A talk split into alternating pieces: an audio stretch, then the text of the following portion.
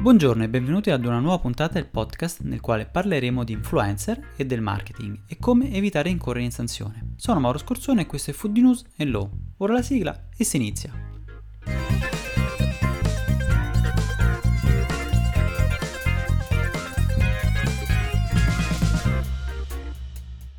L'utilizzo dei social network è entrato nell'abitudine dei consumatori. Con la diffusione dei smartphone e dei collegamenti ad internet siamo sempre più connessi e quindi anche sempre più oggetto di interesse del marketing nelle sue moltissime forme.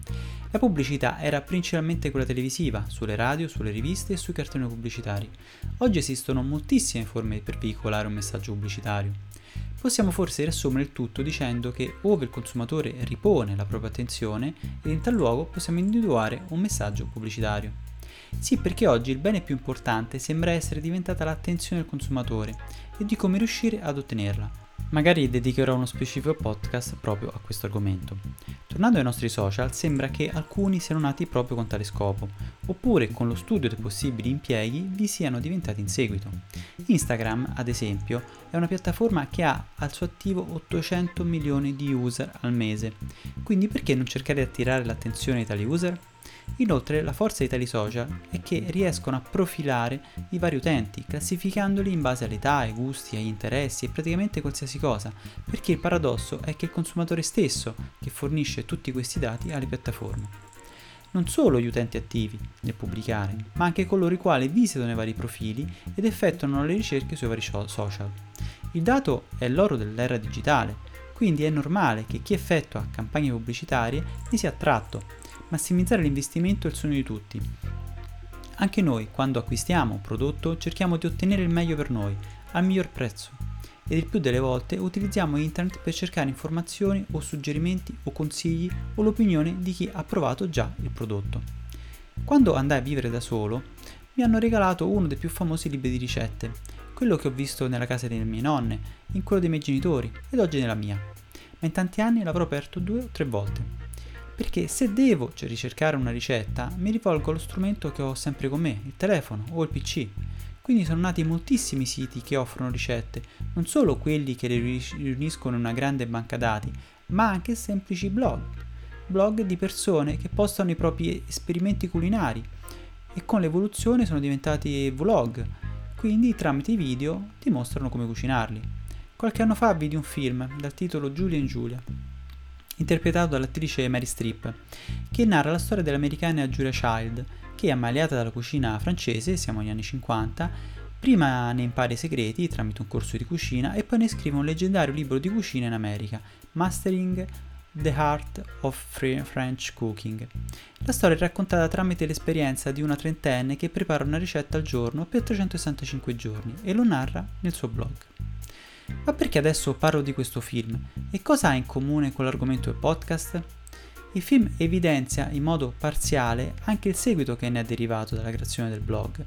Ecco, proprio i follower sono il focus sul quale porre l'attenzione, perché i follower non sono altro che consumatori, persone che seguono un influencer perché gli piace lo stile, il modo di mangiare, di vestire, i viaggi che effettua e tra loro si crea un legame. Più è diretto il legame e più c'è coinvolgimento.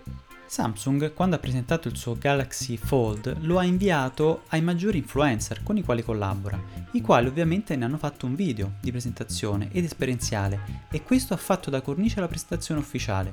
L'intento è stato non solo quello di catalizzare l'attenzione sull'evento ufficiale, ma di creare un seguito e di riunire tutta la community dei appassionati e non.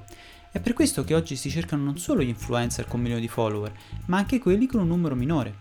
Questo in quanto poter disporre di un consumatore più profilato e più a contatto con l'influencer e maggiori sono le probabilità di attirare l'attenzione sulla campagna promozionale o di ampliarne gli effetti. Inoltre, chi è seguito da milioni di persone avrà un prezzo per la promozione molto più alto di chi invece ha una visibilità minore, ma non per forza avremo un risultato migliore. Se lancio un grosso sasso nello stagno genero delle onde, ma se ne lancio tanti piccoli creo molta più attività delle onde. Permettetemi il banalissimo esempio che non vuole fare l'occhiolino a nessuna legge della fisica, ci mancherebbe, ma se riesco a intercettare più influencer minori, potrei magari avere un risultato migliore se invece utilizzassi un unico soggetto un'unica volta. Dobbiamo stare però attenti a come utilizziamo tale strumento promozionale. L'autorità garante della concorrenza del mercato già in diverse occasioni si è interessato dell'influencer marketing, in special modo quando l'endorsement ai determinati brand non sempre è percepito in modo chiaro ed inequivocabile, come una pubblicità. Questo in quanto vi sono escamotage impiegati per non far subito comprendere che si tratta di un messaggio promozionale. Infatti potrebbe essere posto in risalto in modo chiaro, ma potrebbe anche fare da contorno alla storia, risultando comunque percepibile. Questo in quanto in un modo o nell'altro siamo comunque influenzati da ciò che vediamo. E adesso l'approfondimento legislativo.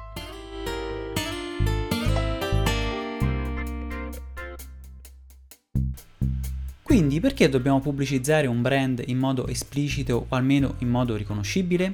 Perché è fatto divieto di comunicare messaggi pubblicitari in modo occulto. La pubblicità deve essere chiaramente riconoscibile come tale.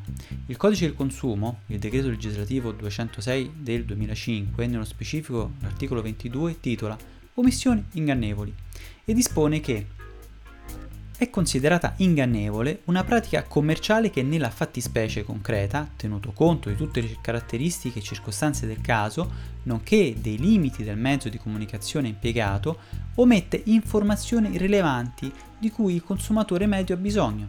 In tale contesto, per prendere una decisione consapevole di natura commerciale e induce o è idonea ad indurre in tal modo il consumatore medio ad assumere una decisione di natura commerciale che non avrebbe altrimenti preso ma è il secondo comma che più ci interessa, ma che richiedeva comunque il richiamo di quanto vi ho letto, per essere compreso. Una pratica commerciale è altresì considerata un'omissione ingannevole quando un professionista occulta o presenta in modo oscuro, incomprensibile, ambiguo o intempestivo le informazioni rilevanti di al comma 1, tenendo conto degli aspetti di cui ha detto comma o non indica l'intento commerciale della pratica stessa qualora questi non risultino già evidenti dal contesto, nonché quando, nell'uno o nell'altro caso, ciò induce o è idoneo ad indurre il consumatore medio ad assumere una decisione di natura commerciale che non avrebbe altrimenti preso. Quindi all'atto pratico, cosa deve fare un'azienda o un influencer per evitare di incorrere in tale pratica commerciale ingannevole?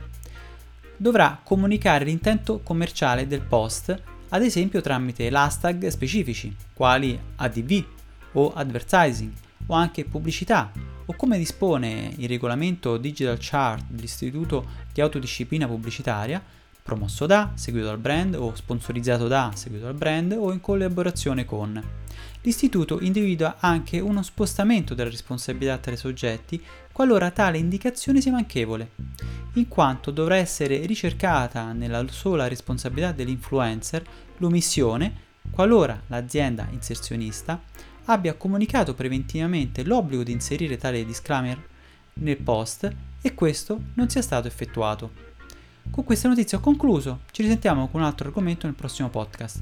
Questo post ti è piaciuto, ti chiedo di mettere un commento positivo, un like sulle varie applicazioni o di condividerlo o di mandarmi un messaggio anche per critiche vocali o scritto tramite WhatsApp al numero 328 62 04 032.